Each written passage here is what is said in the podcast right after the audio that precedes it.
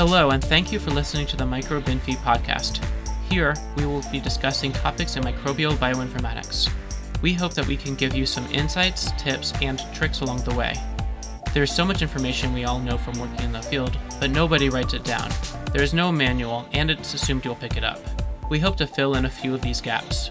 My co hosts are Dr. Nabil Ali Khan and Dr. Andrew Page. I am Dr. Lee Katz. Both Andrew and Nabil work in the Quadram Institute in Norwich, UK, where they work on microbes in food and the impact on human health. I work at Centers for Disease Control and Prevention and am an adjunct member at the University of Georgia in the US. Hello, and welcome to the MicroBinFi podcast. This episode will be continuing to talk about sustainability of bioinformatics software. We previously talked about major issues that make it difficult for the community to take over software projects, which is kind of what's implied by the way we approach development and funding. So let's first start off about uh, the methods to make a sustainable tool. Well, I think the first critical thing is uh, documentation. And I know sometimes I can be a, a bit bit guilty doing a, a, lack of documentation, you know, because I'm itching to get a software piece of software written out the door, published, whatever, and then documentation comes last. But actually, we should be doing doc- a lot more documentation, not just normal documentation for developers, but also for an ordinary user to use. Simple things like parameters, uh, what they do, how they work, what the input format is, what the output format is, that kind of thing. I think documentation is like the number one category for sure for making it sustainable. And I agree with you. Like it just has to be like a usage statement or a README, and you've made your project like a thousand times better. And you can go on from there. Like people are doing read the docs or other things. I think a toy example as part of the documentation really helps communicate what exactly people can expect as well. Often, yeah, I, I use those to reverse engineer how the program works. Or actually, the worst thing I find is having to go into the code to read the code, to figure out how it works, to figure out what the input input format is. Uh, I only had to do that yesterday, fig- trying to figure out what columns are expected in a spreadsheet by looking at the code to work out the column names and then trying to guess what they meant by those, which isn't ideal, but it's what you got to do sometimes with academic software so having uh, some nice documentation would be great. And someone I think who does this really, really well is Ryan Wick over in uh, in Melbourne. He does really good documentation and he does really good um, verbose output for his tools when they're running. I suppose he's uh, comes from a more professional software engineering background, so that's to be expected. But I wish every bioinformatics tool could be like that. There's one uh, package that I really like that's across multiple languages called DocOpt. Instead of making a method of, of using like getopts inside of your package, is it forces you to write the usage statement. It parses your usage statement and then writes and then actually like creates the uh, the options inside the program for you. So it's it's a documentation focused package that I encourage people to use sometimes. That's pretty cool. So I, I, am guilty. I come from a software engineering background, so I maybe approach software slightly differently to other people. In that, say, if I'm doing object-oriented programming, I like to have lots and lots of files, lots of classes, unit tests. You know, pe- people complain, "Oh, why, why do you do 50 files in this simple little uh, software package? I could squeeze that into one script with 300 lines." It's like, like, well, you know, it sometimes is better to be a little bit more verbose and spread things out because simply by spreading it out and naming, you know, this file, you know, contains everything to do with a spreadsheet and this file contains everything to do with parsing a spreadsheet, you can get across a lot of information just by how you break up your code. And it's also it's easier to break up code in advance than it is to actually uh, do it later on and if you have this huge blob of code, you know, this line upon line, not documented in any way, it can be quite hard, you know, for someone to come in and fix bugs and whatnot. Whereas if it's broken up, then it's a lot easier.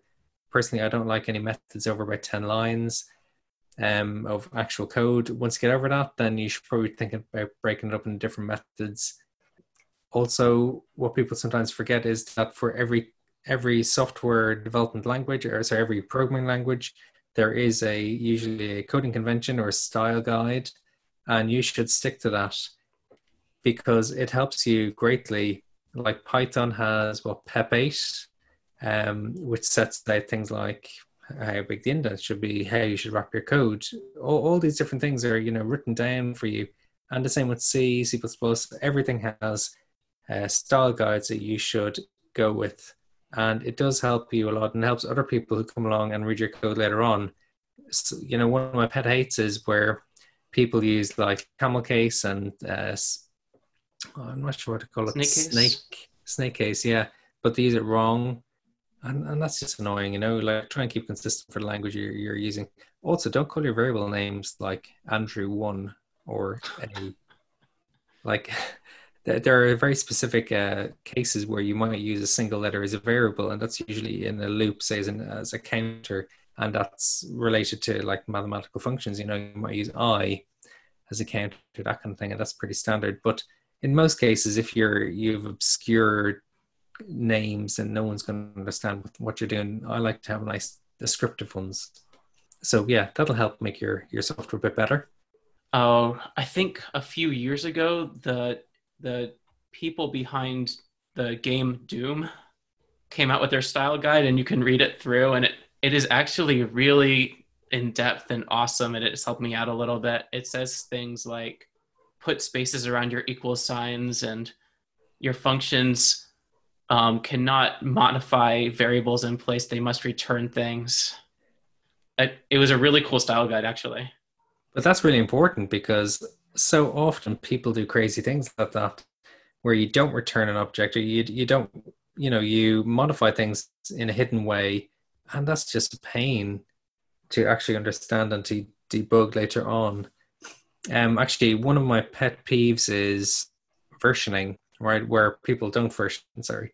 And it's not that hard, you know. Come on, add a little number, increment it when you're, you know, making a major change, minor change, whatever. You should be doing it because in a year's time, when someone comes back and says, "Oh yeah, I ran your code, uh, I've got this answer. How come your new code isn't producing the same answer?" You need to be able to say, "Okay, well, you use version one, two, three I can go back uh, into my Git repository or my source control, pull out, rerun it, get the same answer again. You know, you should always be able to do that for a reproducible open science. Do you guys use um, what is it, semver.org? Like, there's like a whole documentation on how to actually version your stuff. Oh, semantic versioning.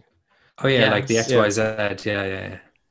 So for people who don't know, it the first number is like the major version. If you change this, it means you've you've broken the API for your code. So you've you've make, made something that's destructive.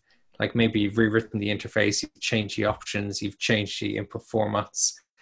Uh, then the next number is so then it's like one dot two. The next number is where you've made a major feature change, but you haven't broken the API. So maybe you've added some extra stuff and then the final number is like a, a patch or bug where you've just maybe you know fixed a typo that kind of thing and this allows someone to see at a glance you know just how big a change has happened between the different versions on the sustainability front okay documentation is good for uh, the public to learn about your tool and understand things but then we have this whole new level of institutional knowledge so you have a software like let's say SamTool since we mes- mentioned it last time. And yes, you can go in the documentation and learn about it, but what if your organization has a whole process of how to QC the data and do this to the data and do that to the data, and some part of it of process needs to use SAM tools. Well, you can codify it in a document on how you actually go from step A to step B. And a new person to your lab or somebody who's been there for years who wants to pick it up again basically has this whole instruction manual on how to do all the things, including that software. It also helps for things like validation in public health if you've documented all the processes and the version numbers, and people know that things aren't going to change and the results are going to be the same as well.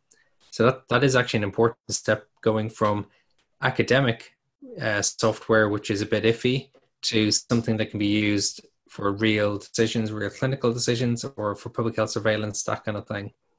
And that is where we need to go ultimately. Even in public health or in major institutions, it's still important for even our academic applications where we want to go back to an old manuscript uh, and we assess the, the data set that someone's presented and if you don't know the versions and you can't reconstruct exactly how they did it you cannot produce the same result.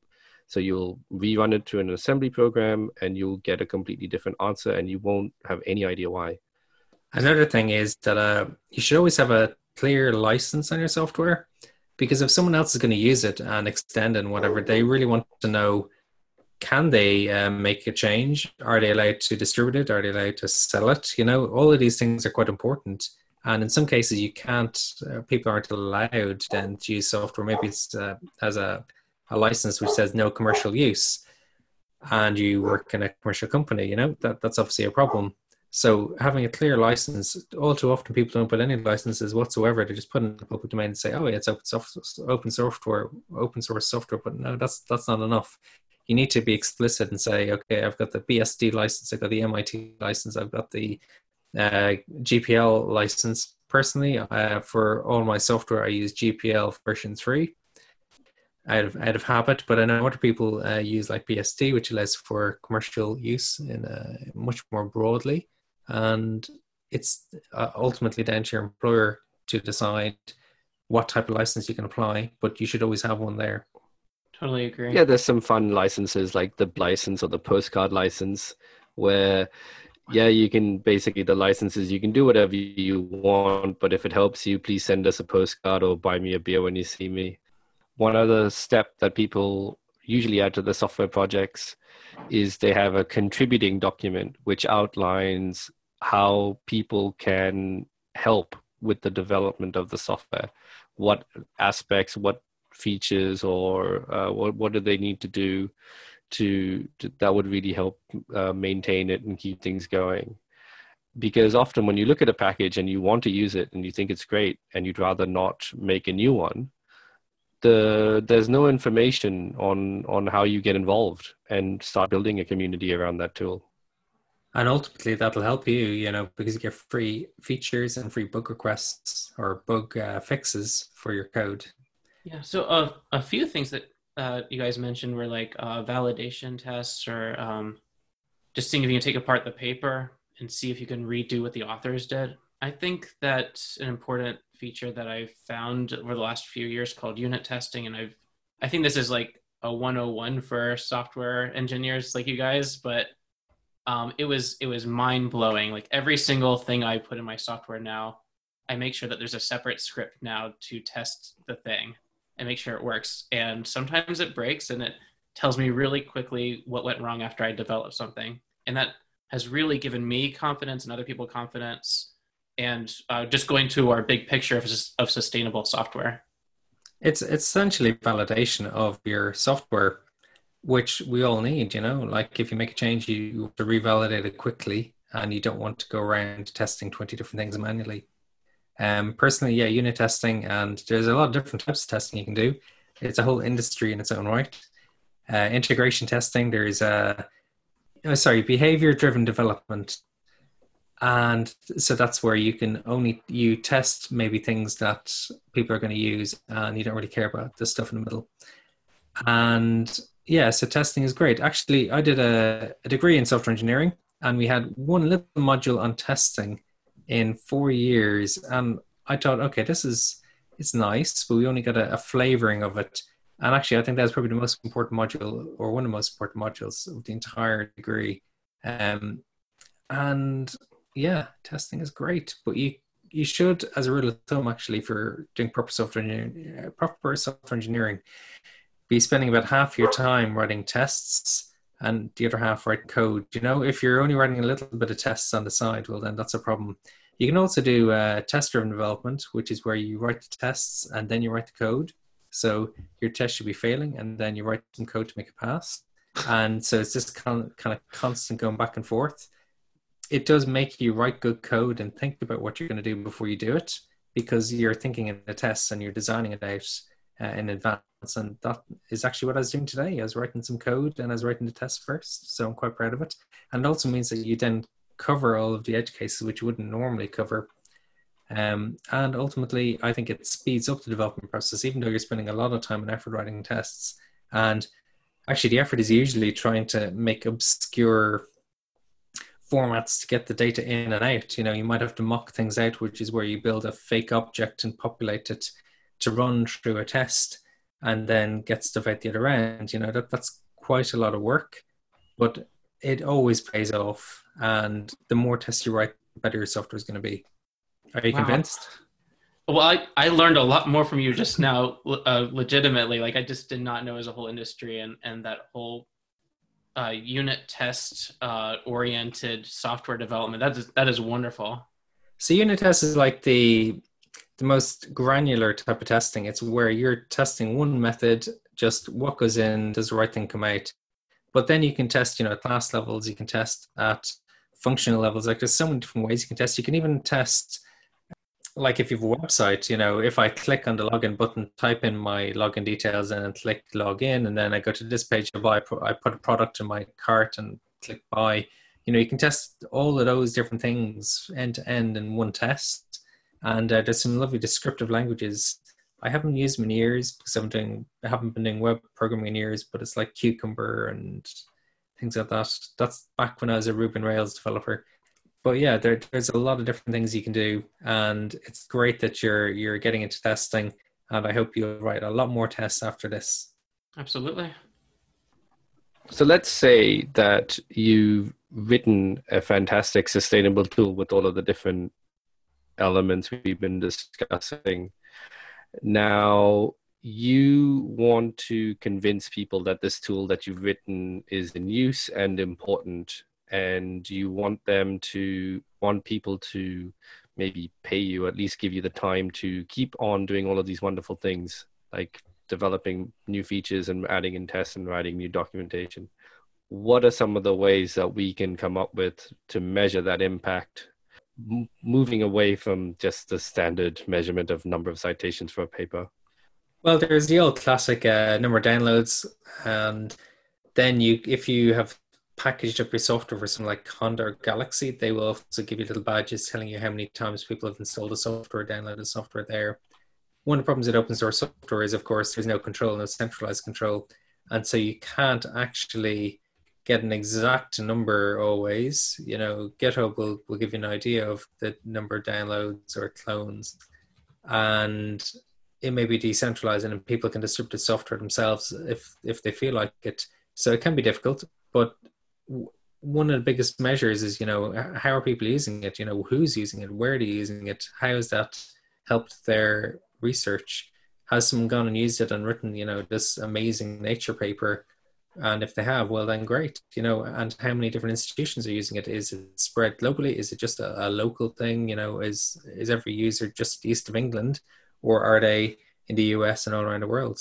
Yeah i think at, at one point um if you feel like you have uh, a good version and you're at a, a, good standing, like I think it's a a good time to just reach out and if you haven't already, just kind of reach out and see who's using it. It can be like a literature search or a survey to people, or if your software is website based, like uh, scrape that data and just see where those IP addresses come from.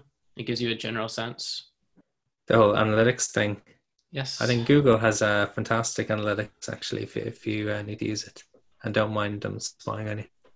Um, I've used things like GitHub uh, stars and how many people are watching it and who's watching it. I mean, sometimes I might have just a few people watching my project, but like a one time, like one of the people behind BioPerl started watching one of my projects, and I was like, oh, so that's a, a really important person to me. I think old fashioned mailing list can also help uh, put out a survey and try to capture users, encourage users to to sign up to a mailing list, give some basic ideas of where they're from and what they may be doing, and that helps when you need to go back to someone and say, well, this is who's using it, and this is potentially what they're using it for. Yeah, I think we have forgotten mailing lists and and things like that. That's a really good. It's almost like a boots on the ground te- technique, but it's really good. So let's say that you've got your fantastic tool and you've got these metrics and you've tried to convince people to fund you and keep it going and you can't you can't get external funding to to keep it going. What options are there for you? Are we starting to look at commercial software user pays models? I mean i think user pays is a good way to to keep a software uh, going assuming that you can convince people to pay for it and you've got an income stream for that but academics do tend to avoid paying for software and seem to actively avoid it yeah, often academics, uh, well, they'll see this is an open source mm. package, so why should I pay for support? And I know I've raised this sometimes with uh, people from commercial companies who've asked for support uh, for old software applications, and they don't even like paying for it either. You know, they expect it's open source, you should get support for free, but it takes time and effort, and uh, if it takes an hour or two or three of my time in the evening or the weekend, well, you know, I'm not going to give up my family time necessarily to do all of that for free. If you're a commercial company, should pay for keeping that going. But in terms of should we convince people to pay? Yeah, there is some models out there like Client Big Data where they're transitioning from a totally free and open model to a model where people make a small contribution and those add up then to pro- continue providing a, a reasonable uh, service? I think it's like um, when I think of this stuff, like I think of like the the Ubuntu mo- model. Um, like okay, download the whole operating system Ubuntu for free, but if you want to get actual technician help, then you have to pay um, their kind of subscription model. And I think that's really legitimate. I think the other distributions of Linux have something similar too.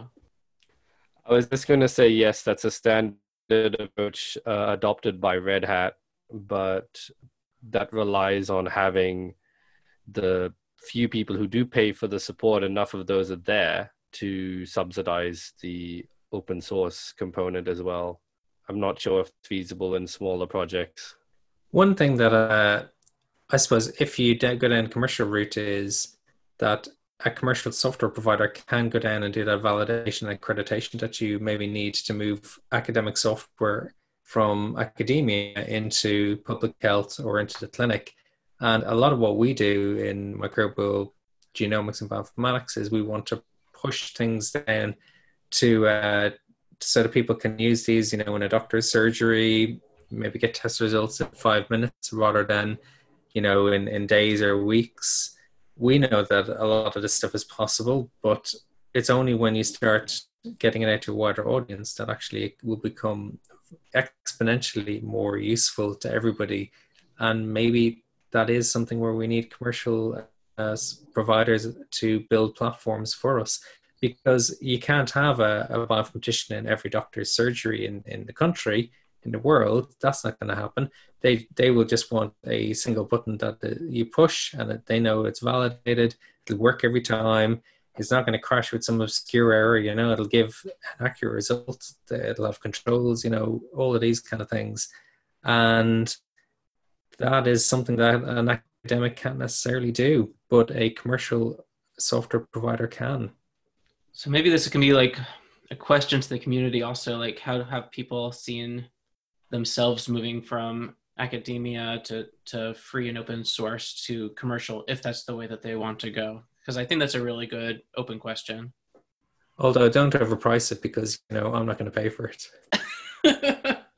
Yeah. Well the price of some of these things are absolutely insane you know? It can be hundreds of thousands of pounds um, for even things that sound trivial but they always price them at just below the level where where you would think about hiring someone for a year. You know, like hiring a postdoc for a year will cost you I know hundred grand, and so they'll price it at maybe eighty grand because they know that you're not going to hire a developer for a year to do it yourself. You just pay for it. I would I would say it's very similar in the US. Like you might get a software package that's just on that level, and and you have that choice to either hire a person for a year or to or to buy the thing. And I I think it's a it's probably a smart price point from the commercial entity, but it it, gives, it makes us, unless it's your budget. I know it, it gives us a, a tough choice. We actually this isn't really software, but like this kind of stuff magically happens all the time. That I had a hardware purchase, and I told the company, the company gave us a quote, and then I it came back and I said, "Well, our budget is really this," and then magically it was one dollar less than the quote. it's always the way. Than the budget. yeah, yeah. So so then we were were able to purchase it, and that's just how um, that particular thing went. We we got we did get a discount from what it actually cost, but um, the company fit it to the actual budget. So we we've talked about different aspects on how you can how someone can build a sustainable software tool and how they can convince people to support it and some of the metrics that are available to to them. And uh, we also touch on commercial software and how that can be implemented so that you, you so that software can persist longer than the stint of one person than a three year contract or something like that it's clear that there needs to be a shift to longer term plans of funding for critical pieces of software, whether that be as a user pays model or from the funders themselves. Not everything is going to work out where you just make a thing, build it, and they will come. That doesn't seem that doesn't seem to work. We've seen time and time again things fail. And yeah, so hopefully some of the discussion here is helpful, is interesting, and maybe can get to their ideas and make a change in the in the community. Thank you all so much for listening to us at home. If you like this podcast, please subscribe and like us on iTunes, Spotify, SoundCloud, or the platform of your choice. And if you don't like this podcast, please don't do anything. This podcast was recorded by the Microbial Bioinformatics Group and edited by Nick Waters. The opinions expressed here are our own and do not necessarily reflect the views of CDC or the Quadram Institute.